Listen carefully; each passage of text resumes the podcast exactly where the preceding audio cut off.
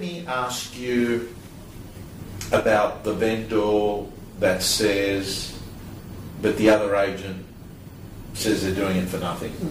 Does it come up? Oh, of course. Of course, every day. I mean, can I ask you, what are the top three or four that come up? Agent will do it for nothing. Yeah. Um, the paper doesn't work. Yeah. Um, I've seen that auctions fail, so Yeah. I'm not going to go to auction. Yeah. Um, commission a little bit. Uh, they say, oh, they'll, they'll sharpen the, the pencil on the commission. Are they the main four, you reckon? Main four, yeah. Can we, can we touch on each one of Yeah, them? sure. Yeah. Um, the other agent said that they would do it for nothing.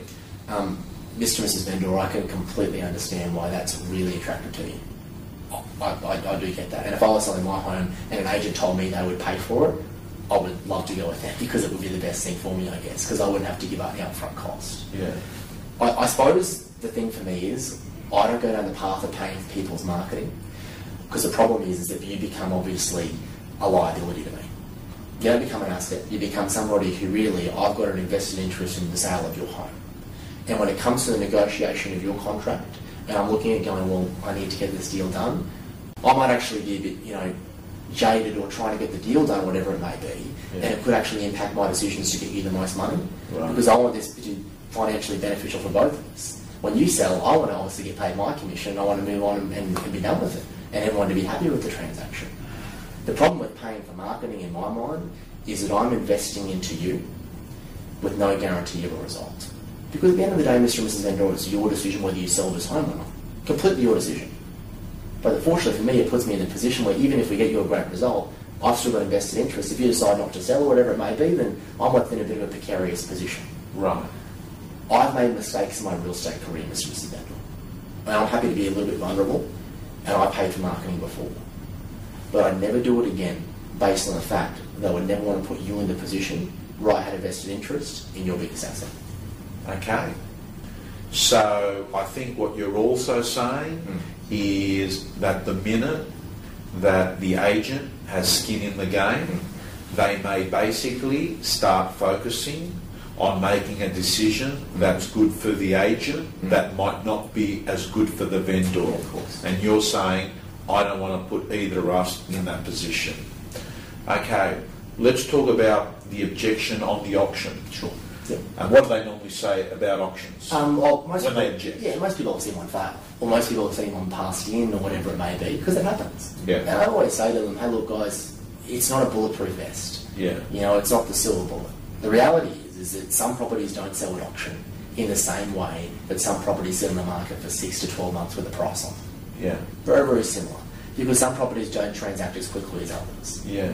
But what I will tell you is that our days on market for auctions is much, much less because we're focused on a process of getting the buyers to their maximum figure rather than price and seeing whether we sit with the marketplace with the buyers. The worst mistake I believe that we can make is pricing the home, having it too high, we'll get no one through the opens, we have to reduce to chase the market. Too low, we can undersell the property.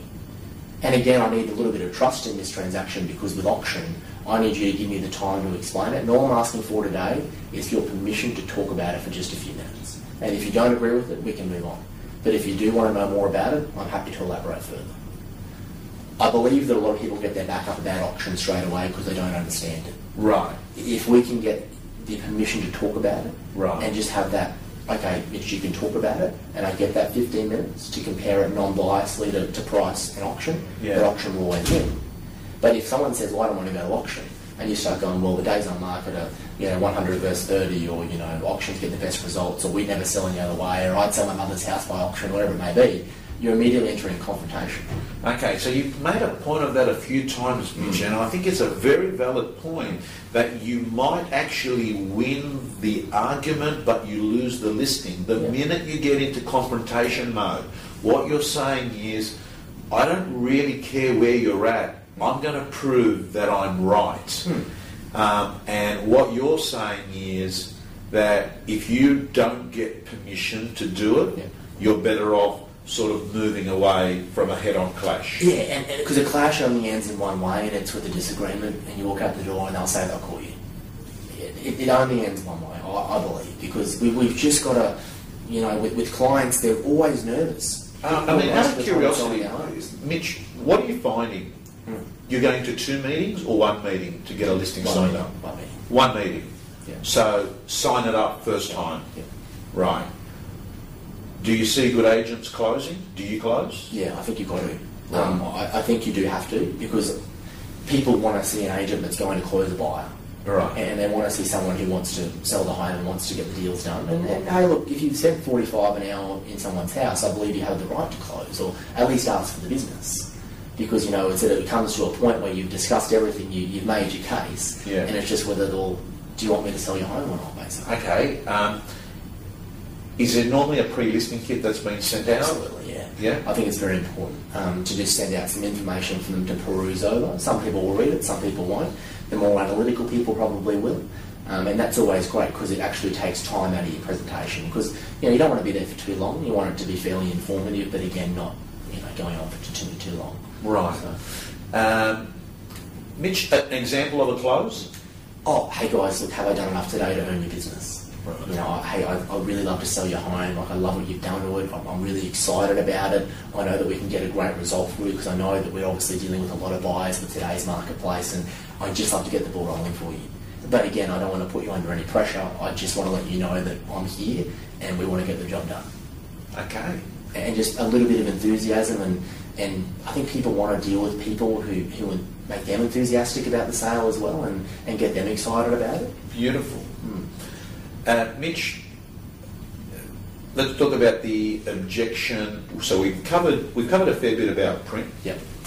Um, we've covered about the other agent is going to Pay for pay for it. yeah.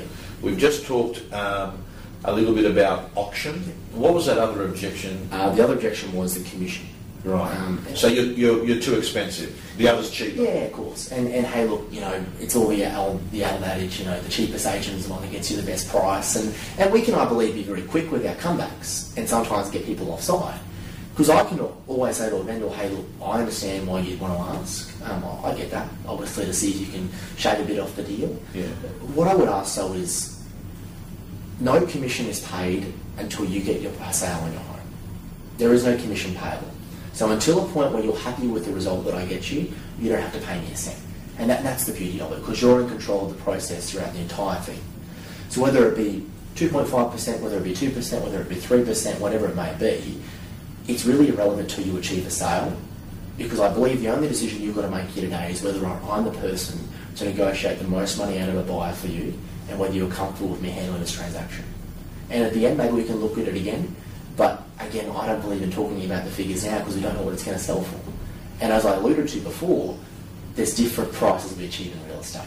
There's different processes we go down, and if we get all the buyers there and everything comes to plan and comes together in the way that we want it to, I know you're going to be happy with the result, and I know you're going to be happy to pay me the commission because you'll be happy to move on with your life. That's fantastic. Mitch, 30 listing presentations a month. You're going in there. You've picked up a lot of things over the last, how long have you been doing the role? Um, 18 months. 18 months. So there's a lot of listing presentations in a short period of time.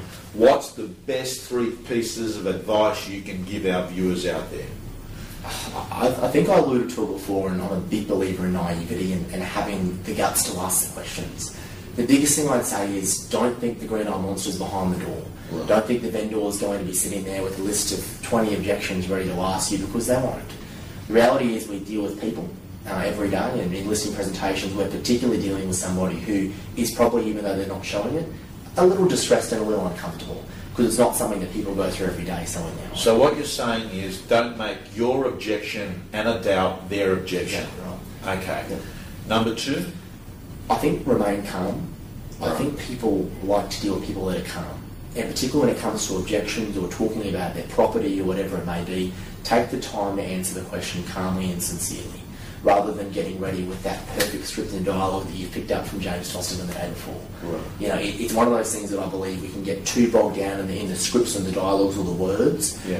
It, it's got to be about the emotion, Yeah. because people will connect with people and you want them to connect with you. Yeah. Because know, more often than not, the four agents following you will probably have similar dialogue Yeah. than you. Yeah. So I think it's a matter of focusing on, hey, look, I want this vendor to like me. I want this vendor to listen to what I have to say. But more importantly, when I walk out the door, I want the vendor to have this feeling about me that says that's my guy. Yeah. that's the person I want to sell my home. Yeah. And I think that calmness is, is probably the key. Yeah, and guys and girls, as you're watching, you've heard me say it before.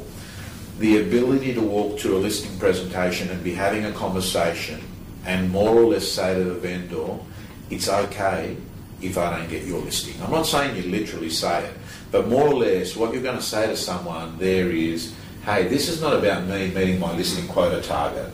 I'm here today. You have a challenge. I may or may not be able to help you. I'm going to ask you questions. At the end of it, I'm going to work out if I can help you. If I can, I'm going to run through a solution. If not, I'm just going to guide you off on what you should do. People love that approach. Basically, you're saying is I care more about you than what's good for me. You know. Yeah. So we, um, you've talked about being fearless and having the courage to ask for it, and don't have the objection that you think that they got in their head. Um, bring it up yourself. Number two, you talked about there about being calm and not being a parrot that just shoots off Yeah. a script or dialogue. Anything else you can think of? I'd say you've got to close. Right. And I believe it's getting more competitive every every day. Um, you know, the more agents I see popping up around the place, and from the agents that I deal with, I know they're going in against more and more agents. Like people are getting in four or five agents now, whereas it would have been two or three a few years ago. Right. Because there's more competition in the marketplace. So I believe you've got to be closing, and I, and I believe we have the right to close. It's Yeah. how it's how we do it. But I believe we have to, and sometimes if, if you leave that presentation without really asking for the business or really, you know, assessing how you can obviously represent them as a real estate agent, then you, you probably miss an opportunity. And I believe opportunities are becoming shorter and shorter as time goes on, and we're getting less and less. Yeah. So we've really got to take advantage of the ones that we do get.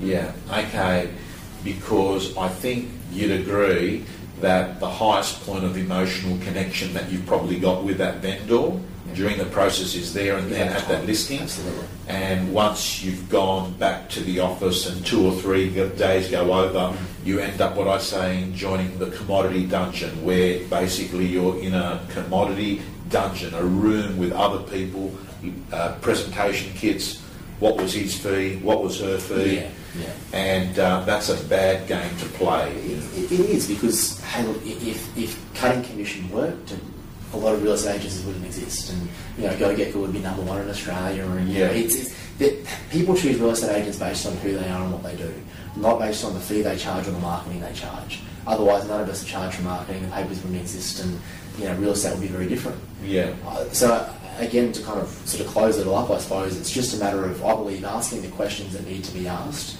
and, and responding to the client Okay. best you can. I'm going to ask you one final question because you look quite young, hmm.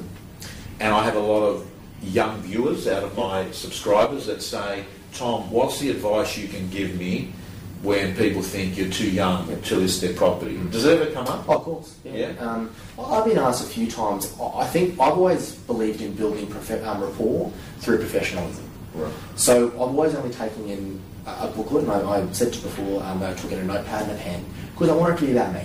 Right. If you take in an iPad presentation or lots of you know lots of charts and diagrams, it becomes about the information and not about you. Yeah. And if someone comes along that's 20 or 30 years older than you, you probably might miss out because of that. With the age, I've never thought it was a barrier. I don't know why. I've always been naive that way, and that ever since I started when I was 18, I've always gone in and just said what I believe needed to be said, brought up what I believe needed to be brought up, and had that fearlessness to ask. And it's something that I've always been lucky to have, I guess. And I So what you're saying to me is, if you think you're too young, you're probably right. if you yeah. think you're too old, you're probably, Probably right. right, yeah. okay. Yeah. And I love, I'm a, you know, I really, it resonates. A lot of the stuff you said with me really resonates, um, and particularly about the going in there with a pen and paper Mm. and appearing as an architect that's just working for that person Yeah, and making it personal. and making it personal and not saying that this is a, a ready-made solution that we give to everyone. It doesn't matter. You're basically saying, I'm a draftsman and I'm doing it on the run for you. I like that. Mitch, thank you so much. I really appreciate having you here.